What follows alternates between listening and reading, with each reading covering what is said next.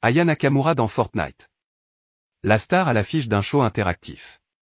L'avatar d'Aya Nakamura prêt à accompagner les joueurs de Fortnite. Une reconstitution numérique de la chanteuse sera bientôt disponible dans le jeu créé par Epic Games. Un concert de l'artiste, sur mesure et interactif, sera diffusé en continu pendant 72 heures entre le 6 et le 9 octobre dans le jeu vidéo. Epic Games est coutumier de ce genre de passerelle avec des célébrités, comme dans un passé récent la star américaine du rap Travis Scott, ou la vedette brésilienne du foot Neymar.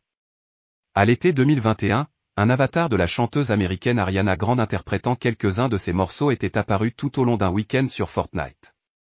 Les joueurs pouvaient choisir une option leur permettant de faire un bout d'aventure avec l'artiste pop et R&B, dessiné comme un personnage mi-humain mi-fantasy, dans une tenue courte en écaille bleue ou un ensemble argenté.